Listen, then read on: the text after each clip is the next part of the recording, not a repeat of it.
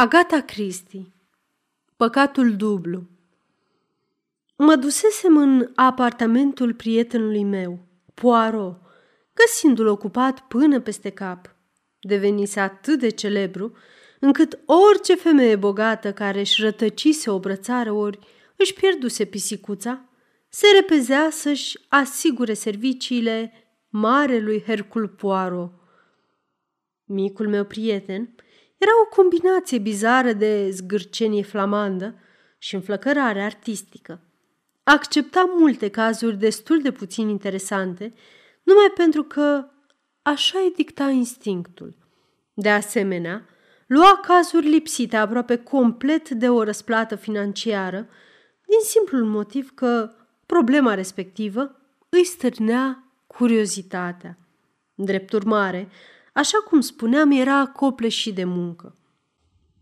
Recunoștea și el acest lucru, astfel că nu mi-a fost greu să-l conving să mă însoțească într-o vacanță de o săptămână într-o stațiune bine cunoscută de pe coasta de sud, Ebermouth.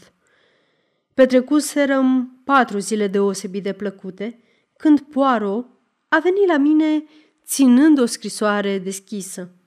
Monami, Îți amintești de prietenul meu, Joseph Arson, agentul teatral?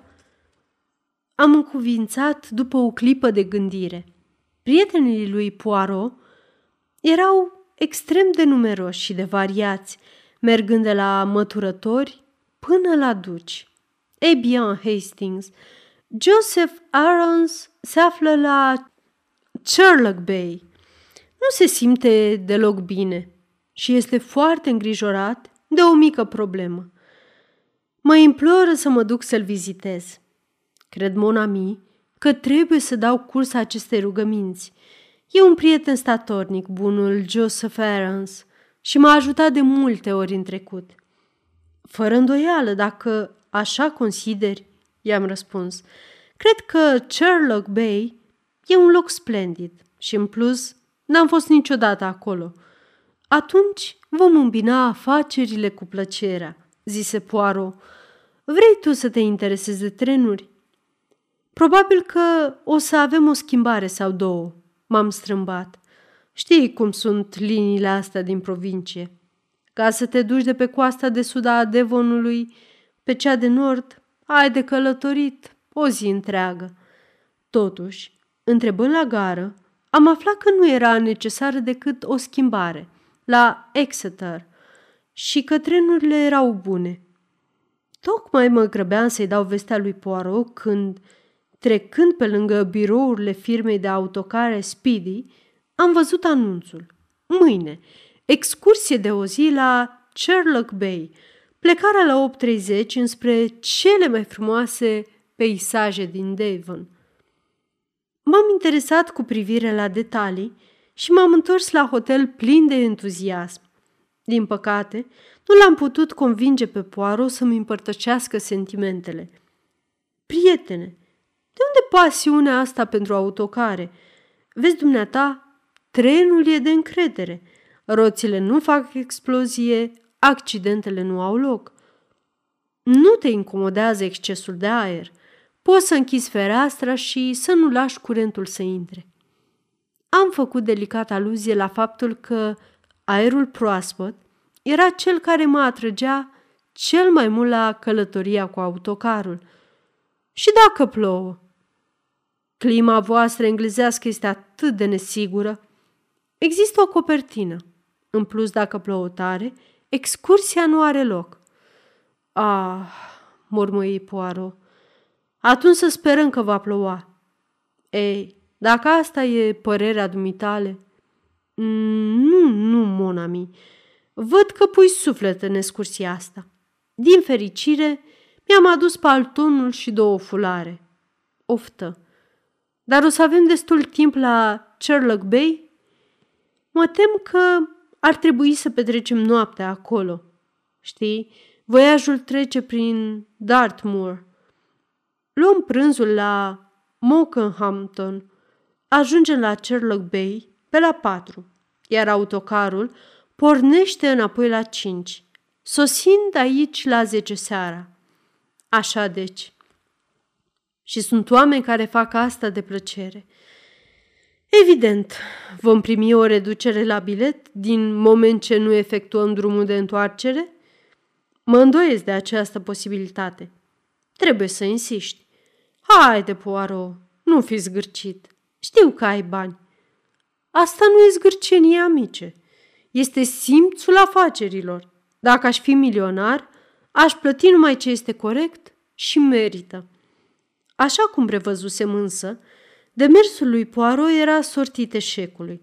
Domnul care elibera bilete la sediul companiei Speedy era calm și deloc impresionat, absolut de neclintit. Ideea lui fixă era că trebuia să ne întoarcem cu autocarul.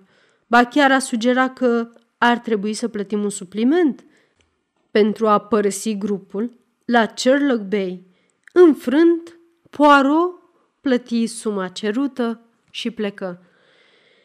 Englezii nu au simțul banului, mormăie el. Hastings, l-ai observat pe tânărul care a plătit un bilet întreg și totuși și-a anunțat intenția de a coborâ la Monkhampton? Nu cred. De fapt, o observai pe doamna drăguță, care și-a rezervat locul cu numărul 5, alături de noi. Ah, da, prietene, da, am văzut. Și de asta, când eram pe cale să iau locurile 13 și 14, care sunt la mijloc, și deci cât mai adăpostite cu putință, te-ai vârâne politicos în față și ai spus că 3 și 4 ar fi mai bune. Să fim serioși, Poirot, am spus roșind. Păr arămiu, ca de obicei, părul arămiu. Oricum, era o priveliște mult mai plăcută decât un tip bizar. Depinde din ce unghi privești. Pentru mine tânărul acela era interesant. O notă ciudată din tonul lui Poirot mă făcu să-i arunc o privire întrebătoare. De ce? La ce te referi? O, nu te ambala. M-a interesat pentru că încerca să-și lase mustață, însă rezultatele erau cam jalnice. Poirot își mângâie propria mustață cu un gest tandru. Este o artă creșterea unei mustăți. Nu trebuie simpatie pentru toți cei care își asumă această sarcină. Întotdeauna e greu să-ți dai seama când e serios și când se amuză pe seama ta. Am socotit că era mai bine să nu insist. Dimineața următoare se ivi plină de strălucire. O zi cu adevărat splendidă. Poirot nu-și asumă însă niciun risc. Purta o jiletcă de lână, un impermeabil, un palton greoi și două fulare, pe lângă faptul că își pusese cel mai gros costum. De asemenea, a înghițit două tablete de antigrip înainte de plecare, fără a uita să-și ia cu el o rezervă. Avea două valize. Fata drăguță pe care o remarcasem în ajun avea o valijoară, la fel ca și tânărul care fusese obiectul simpatiei lui Poirot. Ceilalți pasageri nu mai aveau alte bagaje. Cele patru valize au fost depozitate de șofer, iar noi ne-am ocupat locurile. Cu anume răutate, m-am gândit în sinea mea. Poirot mi-a atribuit locul dinspre exterior, întrucât aveam mania aerului proaspăt. Așezându-se el însuși pe scaunul dinspre frumoasa noastră vecină. Nu a durat însă mult până i-a venit ideea unei modificări. Individul de pe locul șase era gălăgios, înclinat să facă glume proaste și să tulbure atmosfera, iar Poirot a invitat-o pe tânără în șoaptă să facă schimb cu el. Ea a acceptat recunoscătoare. După ce s-a mutat, a intrat în conversație cu noi și în scurt timp sporovăiam vesel toți trei. Era evident foarte tânără. Nu avea mai mult de 19 ani și era naivă ca o copiliță. Ne-a dezvăluit curând motivul pentru care participa la această excursie, după cât se părea călătorea în interes de afaceri, fiind trimisă de mătușa ei, proprietara unui magazin de antichități la Ebermouth. Această mătușă ajunsese foarte strâmtorată după decesul tatălui ei și își folosise micul capital și obiectele superbe pe care le moștenise ca să-și pună afacerea pe picioare. Avusese un succes extraordinar și își făcuse un nume în branșă. Fata, Mary Durand, locuia cu mătușa ei și învățase meseria, care îi plăcea foarte mult, preferând-o fără discuție slujbelor de guvernantă sau de doamnă de companie, singurele variante posibile. Poirot își manifestă interesul și aprobarea pentru întreaga poveste. Sunt sigur că mademoiselle va avea numai reușite, spuse el galant. I-aș da însă un mic sfat. Nu fiți prea încrezătoare. Mademoiselle, pretutindeni în lume există ticăloși și haimanale, posibil chiar și în autocarul nostru. Trebuie să fiți întotdeauna în gardă, suspicioasă. Îl privi cu gura căscată, iar detectivul dădu din cap înțelept. Așa e cum spun. Cine știe? Până și eu aș putea fi un rău făcător de cea mai joasă speță. Clipi și din ochi în direcția tinerei stupefiate. Ne-am oprit pentru prânz la Monkhampton și după ce a schimbat câteva cuvinte cu ospătarul, Poirot a reușit să obțină o masă pentru trei persoane lângă fereastră. Afară, în curtea imensă, erau parcate vreo 20 de autobuze pentru excursii, venite din toată țara. Sala de mese era plină, iar zgomotul atingea un nivel supărător. Nici prea mult spirit de vacanță nu e bun, m-am strâmbat eu. Mary Durand în cuvință. În prezent, la Ebermouth, nici nu-ți mai vine să stai pe timp de vară.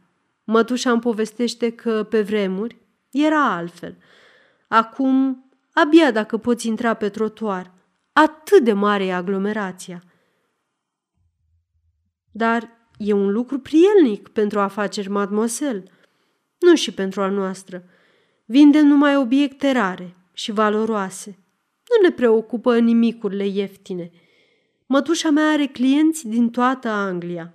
Dacă vor o anumită masă de epocă, un scaun ori o anumită piesă de porțelan, respectivii îi scriu și mai devreme sau mai târziu ea le găsește. Așa s-a întâmplat și în acest ultim caz. Am privit-o curioși, rugând-o să continue. Un gentleman american, domnul J. Baker Wood, era un mare cunoscător și colecționar de miniaturi. Un set foarte prețios de miniaturi tocmai apăruse pe piață, iar domnișoara Elizabeth Penn, mătușa lui Mary, îl cumpărase. Îi scrisese domnului Wood, descriindu-i obiectele și indicându-i un preț. Acesta răspunse imediat, anunțând că era pregătit să le achiziționeze dacă miniaturile corespundeau prezentării și cerând ca un emisar să îi le aducă spre evaluare în perioada cât stătea la Sherlock Bay. Prin urmare, domnișoara Durand fusese trimisă ca delegat al firmei. Sunt adorabile, desigur, spuse ea, dar nu-mi imaginez că un om ar putea cheltui atâția bani pentru ele. 500 de lire. Gândiți-vă numai. Autorul e Cosway. Oare de Cosway e vorba? Tare mă încurc în chestiile astea. Poirot zâmbi. Nu prea aveți experiență. Așa e, mademoiselle. N-am fost instruită. Mărturisi Mary cu tristețe. Educația nu ne-a oferit cunoștințe despre lucruri vechi. Am multe de învățat. Oftă. Apoi, dintr-o dată, am văzut cum ochii s-au lărgit în semn de uimire. Stătea cu fața la fereastră, iar privirea îi se îndrepta acum spre curtea hanului. Îngăimând două vorbe în grabă, se ridică și ieși din sală, aproape fugind.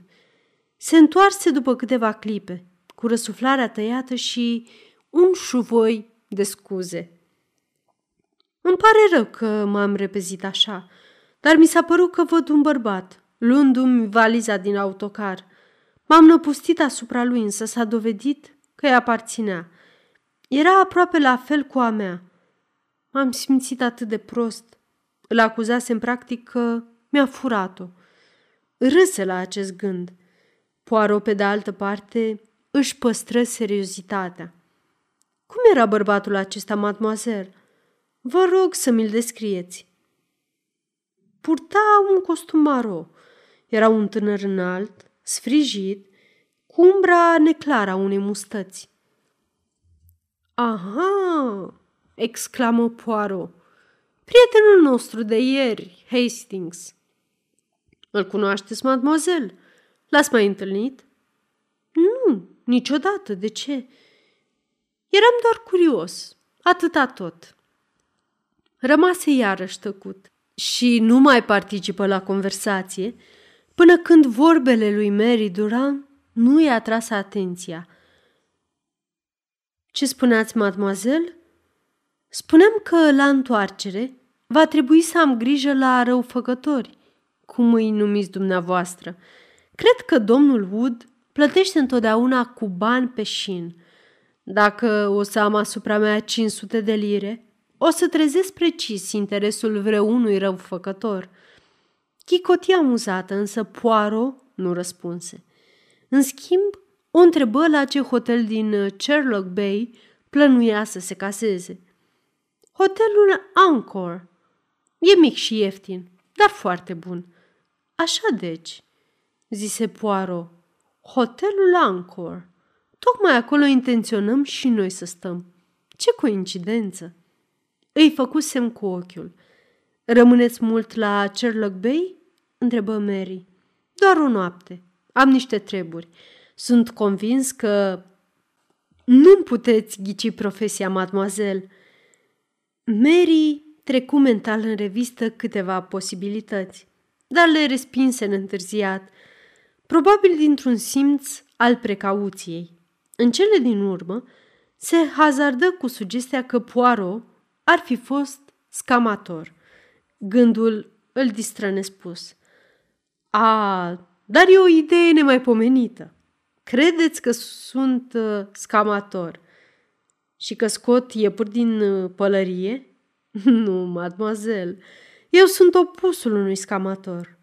Scamatorul face lucrurile să dispară. Eu fac să reapară lucrurile care au dispărut. Se aplecă înainte dramatic pentru ca vorbele sale să aibă efectul maxim. E un secret, mademoiselle, dar sunt detectiv. Se lăsă pe spătar încântat de rezultatul obținut. Mary Durand îl privea ca vrăjită.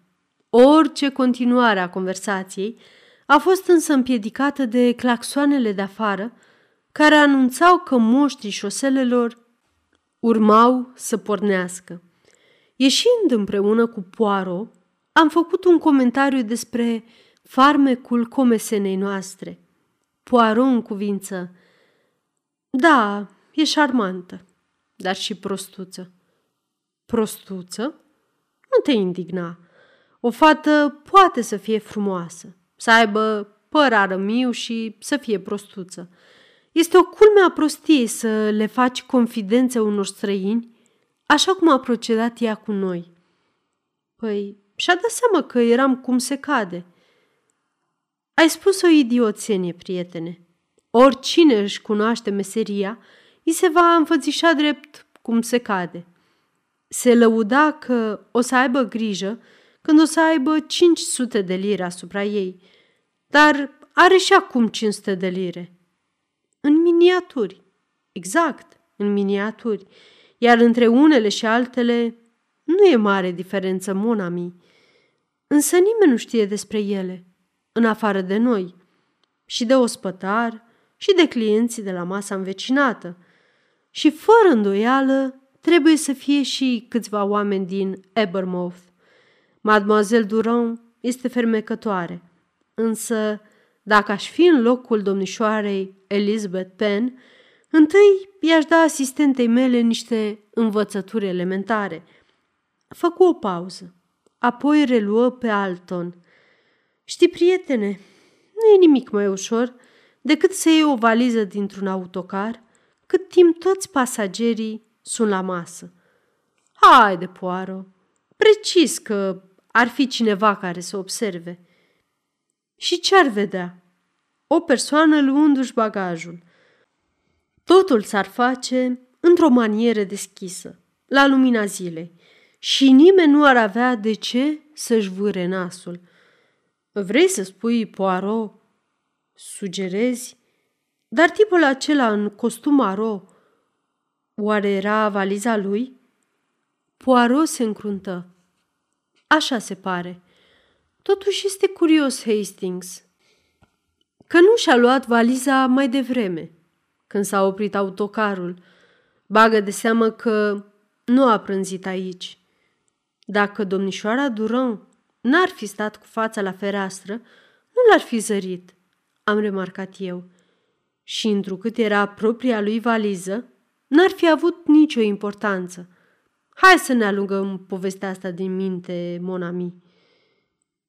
Cu toate acestea, când ne-am reluat locurile și călătoria și-a urmat cursul, Poirot a profitat de ocazie ca să o mai descălească pe Mary Durand despre pericolele indiscreției, predică pe care a primit-o supusă, dar gândind în sinea ei că era doar o glumă.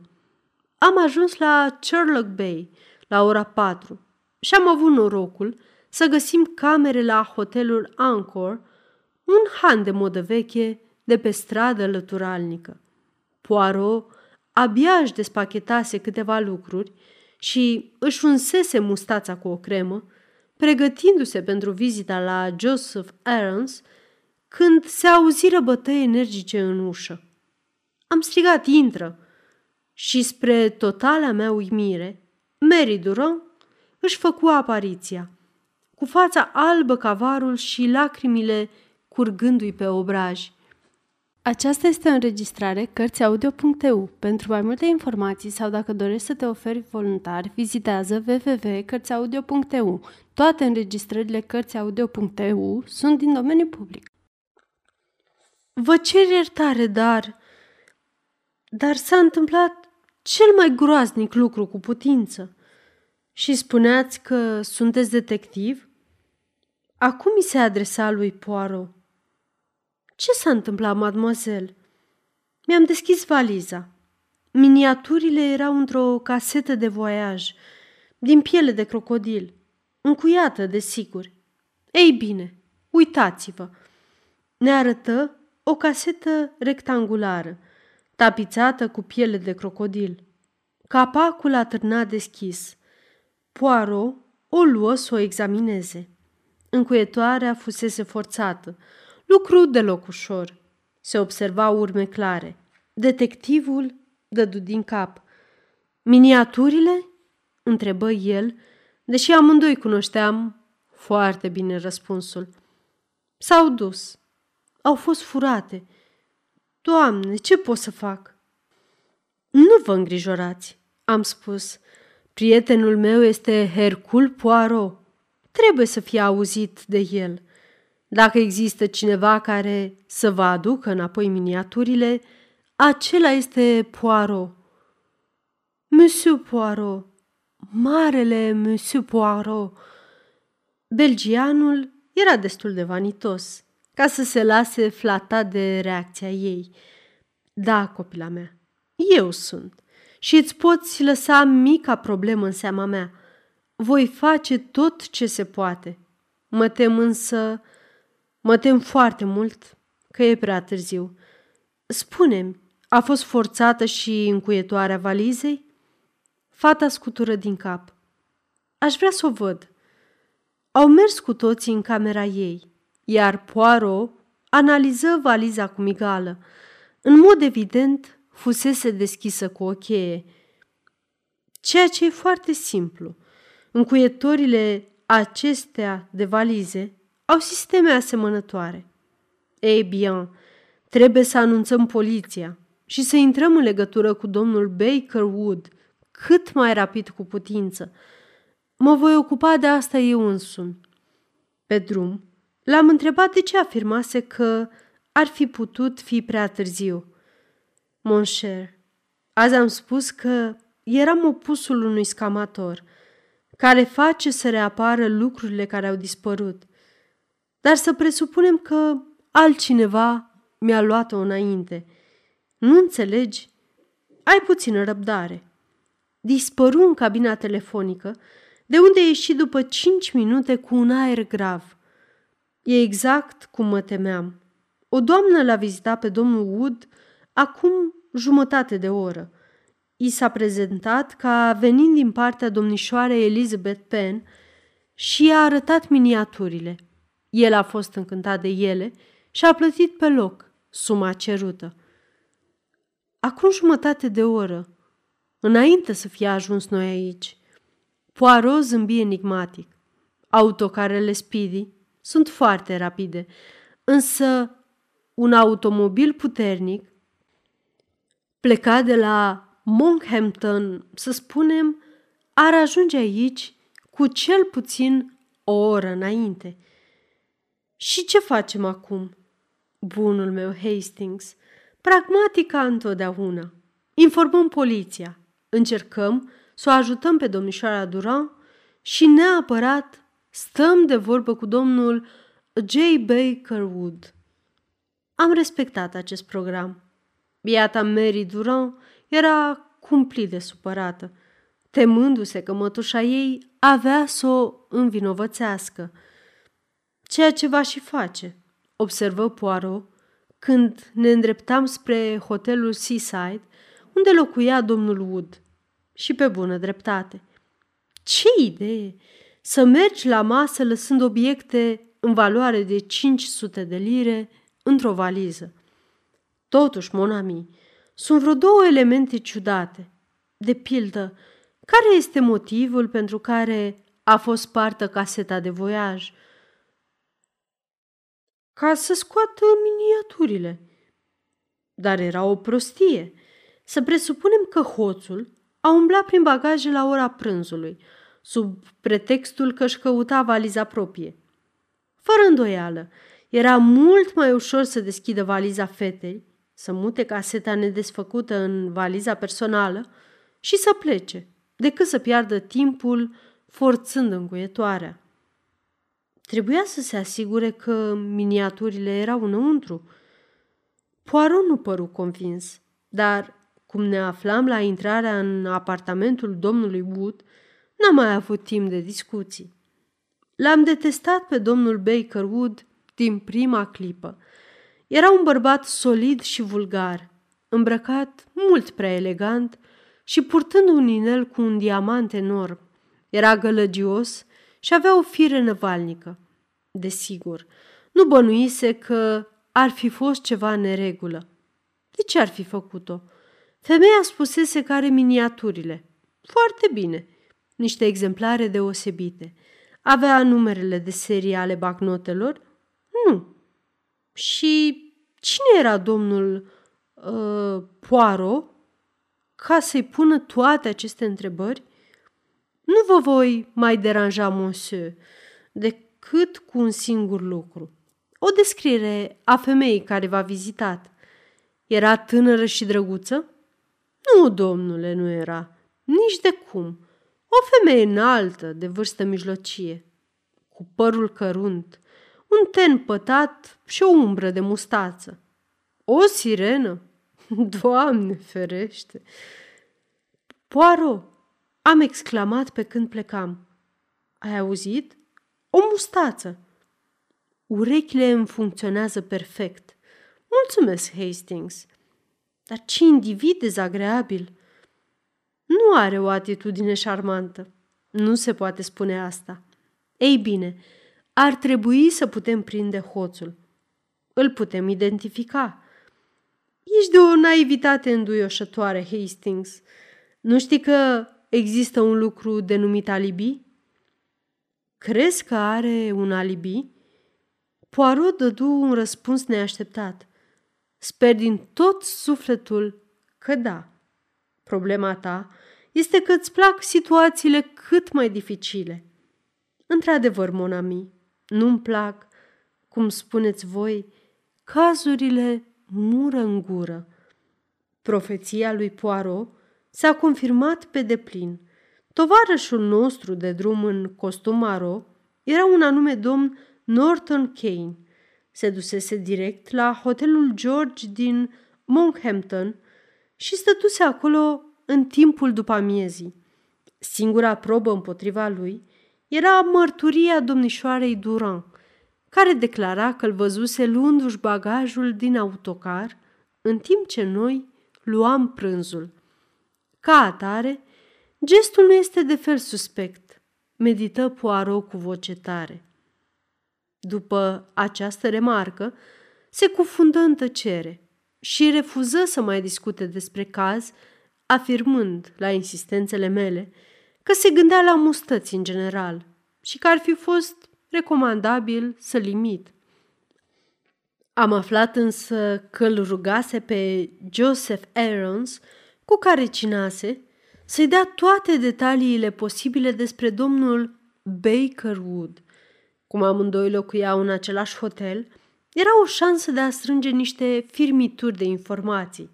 Totuși, orice va fi descoperit, a păstrat pentru el. După ce a dat declarații la poliție, Mary Durand se întoarse la Abermouth cu trenul din zori. Am luat prânzul împreună cu Joseph Aarons, după care Poirot m-a anunțat că rezolvase problema agentului teatral și puteam pleca spre Abermouth oricând doream. Dar nu pe șosea Monami. De data asta luăm trenul. Te tem că te vor fura hoții de buzunare sau că vei întâlni o altă domnișoară la Ananghie? Ambele situații mi se pot ivi și între în Hastings. Nu, mă grăbesc să ajung la Ebermouth deoarece vreau să continui investigația în cazul nostru. Cazul nostru? Păi da, prietene, Mademoiselle Durand a făcut apel la mine să o ajut. Dacă poliția a preluat frâiele, nu înseamnă că eu mă pot spăla pe mâini. Am venit aici ca să dau curs rugăminții unui vechi prieten, dar nu se va spune niciodată că Hercul Poirot a abandonat un străin în nevoie. Și se îndreptă de spate plin de enfază. Cred că interesul ți-a fost trezit înainte de asta, am observat și red. În biroul firmei de autocare, când l-ai zărit pe tânărul acela – deși nu știu ce ți-a atras atenția asupra lui. Nu știi Hastings, dar ar trebui. Ei, acesta trebuie să rămână micul meu secret. Înainte de plecare, am purtat o scurtă discuție cu inspectorul responsabil de caz.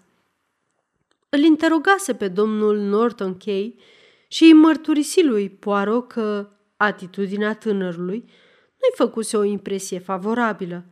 Vorbise mult și tare, amenințase, negase și se contrazisese. Dar cum a procedat, nu știu, admise el. Ar fi putut să-i dea marfa unui complice, care a luat-o din loc imediat cu o mașină rapidă. Asta în teorie. Trebuie să găsim mașina și complicele și să punem totul cap la cap. Poirot aprobă gânditor. Crezi că așa s-a întâmplat?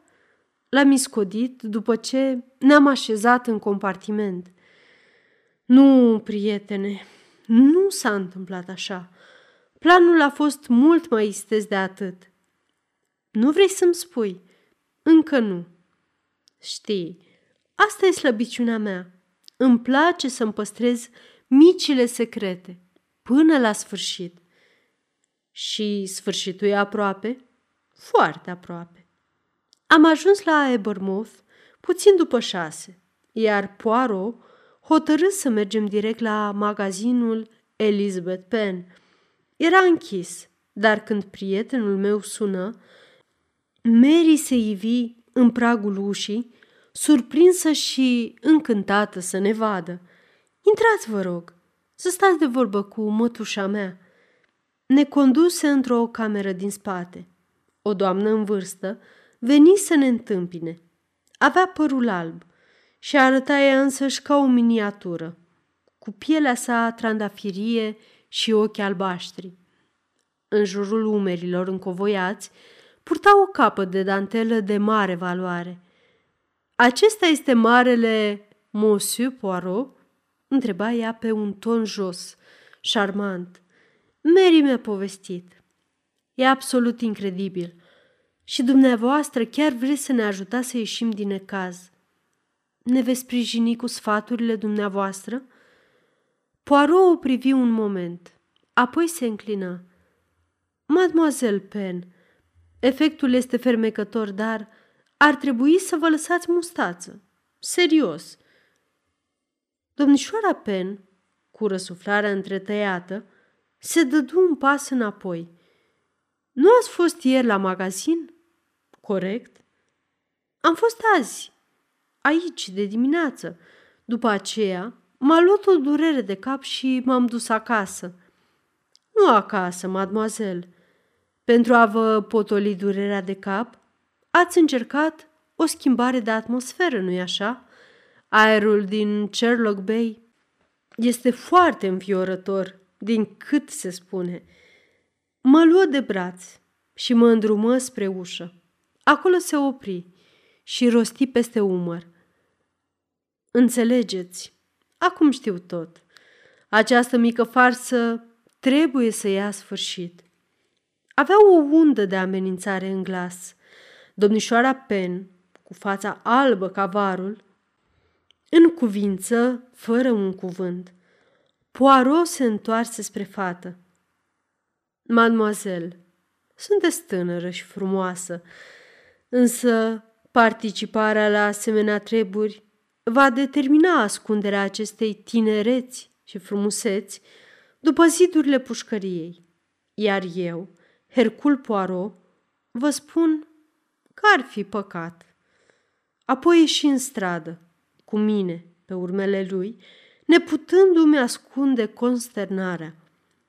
Am fost interesat încă de la început, Monami.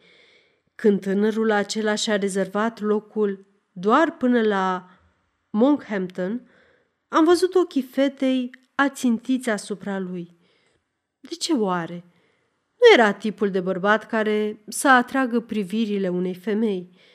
Odată pornit autocarul, am avut sentimentul că urma să se întâmple ceva. Cine l-a văzut pe tânăr umblând la bagaje? Mademoiselle, și numai ea. Și amintește-ți că și-a ales singură locul la masă, cu fața la fereastră, o opțiune cât se poate de puțin feminină. Și după aceea a venit la noi cu povestea furtului. Forțarea casetei de voiaj nu avea nicio logică după cum ți-am zis și atunci. Care este rezultatul final? Domnul Baker Wood a plătit bani frumoși pentru niște obiecte furate. Miniaturile îi vor fi restituite domnișoarei Pen. Ea le va vinde și va obține în cele din urmă o mie de lire în loc de 500. M-am interesat discret și am aflat că afacerea ei merge prost, fiind în pragul falimentului. Prin urmare, nu l-ai suspectat niciodată pe Norton Kay? Monami, cu mustața aceea, un criminal fie este bine ras, fie are o mustață în toată puterea cuvântului, pe care o poate înlătura după necesități. Dar ce ocazie pentru isteața domnișoară Pen, o bătrânică gârbovită, cu tenul rozaliu, așa cum am văzut-o noi. Dacă se îndreaptă de spate, își pune niște cizme înalte, se fardează cu pricepere și cireașa de pertort, își adaugă câteva fire de păr pe buza superioară. Ce avem? O femeie masculină, spune domnul Wood, și un bărbat dechizat, cum ne-am gândit amândoi. Ești sigur că s-a dus la Sherlock Bay ieri? Absolut. După cum îți amintești că m-ai informat chiar dumneata, trenul pleca de aici la 11 și ajungea la Sherlock Bay la 2. Cursa retur este și mai rapidă, aceea cu care am venit noi. Pleacă de la Sherlock la 4 și 5 și ajunge aici la 6 și un sfert. Firește, miniaturile nu se găseau în caseta de voiaj. Aceasta a fost partea artistic, înainte de a fi pusă în valiză. Lui Mademoiselle Mary nu îi mai trebuia decât să găsească niște fraieri, care, impresionați de farmecul ei, să-i sară în ajutor ca niște adevărați cavaleri. Dar unul din fraieri nu era fraier, era Hercul Poirot. Nu-mi plăcea deloc concluzia inevitabilă. Am zis în grabă, atunci când ai spus că ajutăm o străină, mai păcăli cu bună știință. Exact asta ai făcut. Nu te păcălesc niciodată, Hastings. Te las doar să te păcălești singur. Mă refeream la domnul Baker Woods, un străin de aceste locuri. Chipul îi se întunecă. Ah, când mă gândesc la acel bir, la acea suprataxă revoltătoare, biletul numai dus până la Sherlock, la același preț cu biletul dus întors, îmi clocotește sângele de furie și îmi dau seama că turiștii trebuie ocrotiți. Nu e un om agreabil acest domn Bakerwood și nu stârnește pic de compasiune, dar e un vizitator al acestor meleaguri, iar noi turiștii trebuie să fim uniți. Eu susțin întru totul cauza vizitatorilor. Sfârșit.